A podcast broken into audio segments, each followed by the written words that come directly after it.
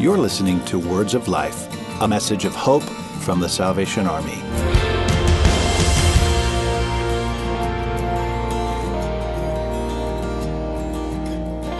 Last week, we spent time talking about the go of the gospel, specifically um, in Luke chapter 10 and in Mark chapter 6, when he's sending people out into all the worlds and into full time ministry, with the point being to invite people back to spread the news of Jesus Christ. So people are like, wait, what? I need to know more. What is this?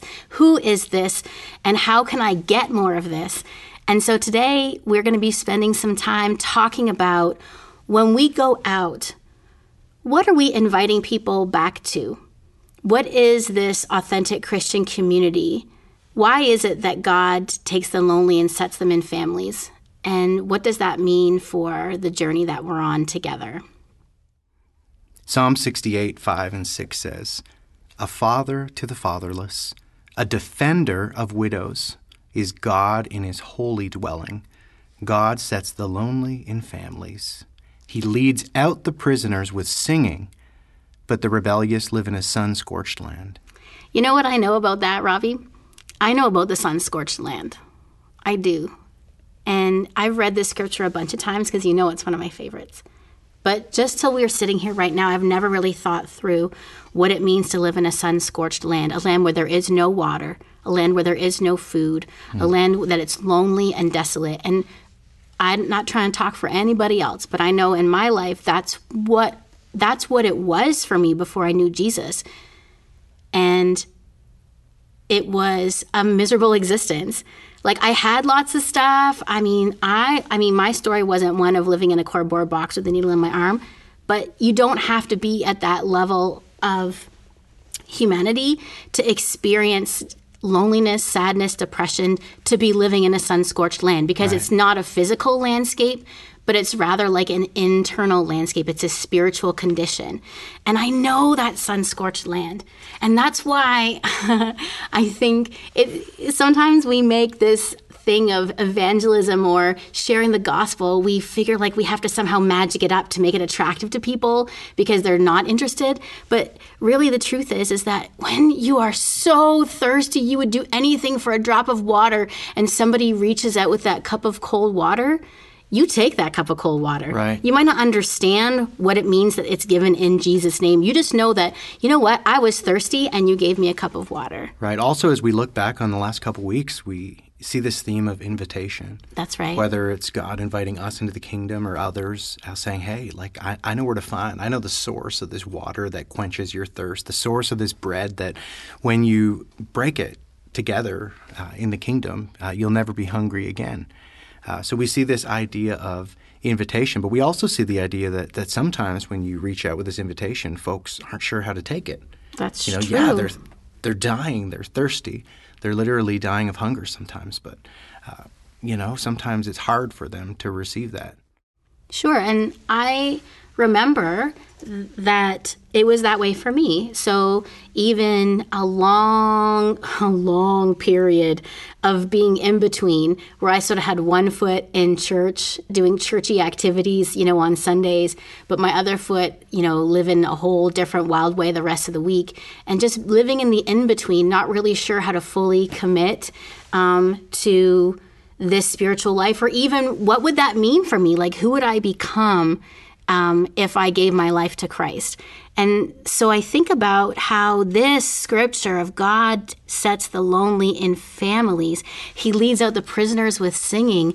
Gosh, like it's just this story of divine celebration because. Um, when you know what it's like to be lonely and somebody opens the door and welcomes you in, it's just this feeling that this warm feeling that washes over you.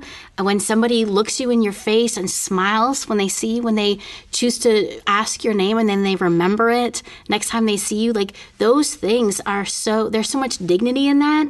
When God sets the lonely in a family, He um, takes away that sense of isolation, that sun scorched land, and he even makes those places a place of springs.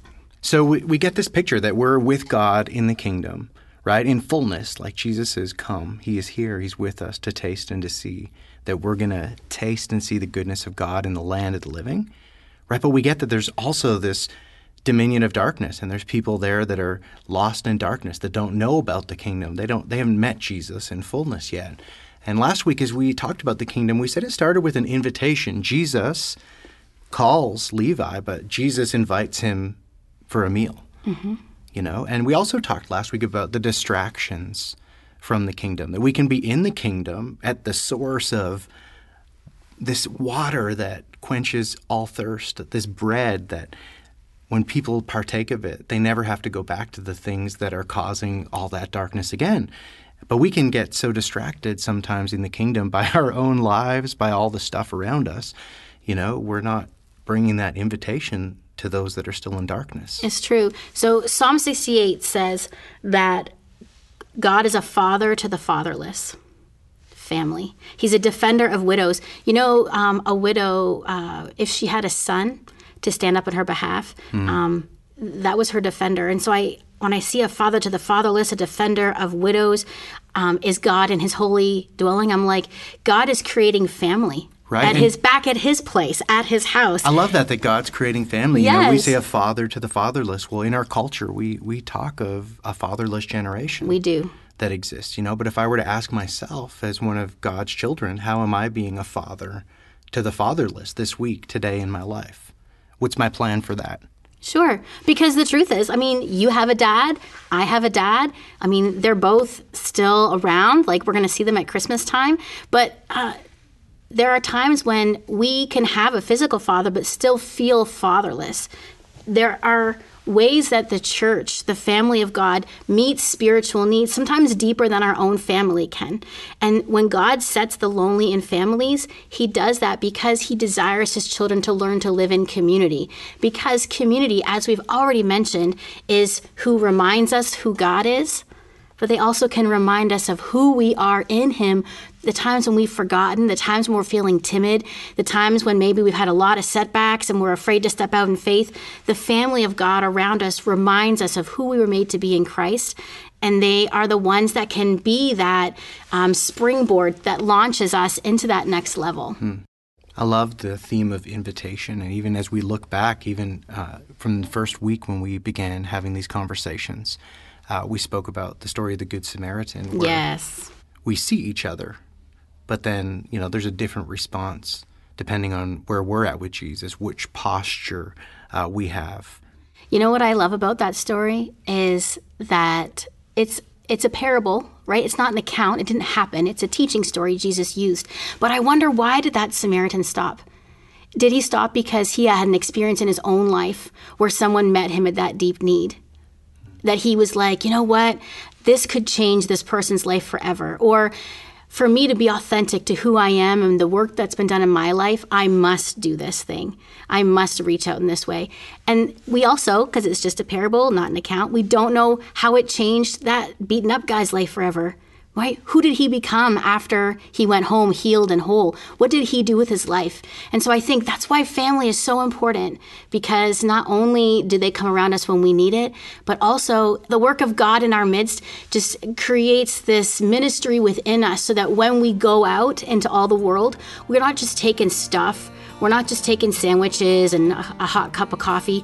We're taking the ability to know what it's like to belong and to want everybody in the whole entire world to know what it is to belong. And that invitation can come from me because I'm just a poor beggar that's found bread and I know where to point it back to. Thanks for listening. To hear this week's full episode of Wonderful Words of Life, subscribe to the show on iTunes or visit SalvationArmySoundcast.org.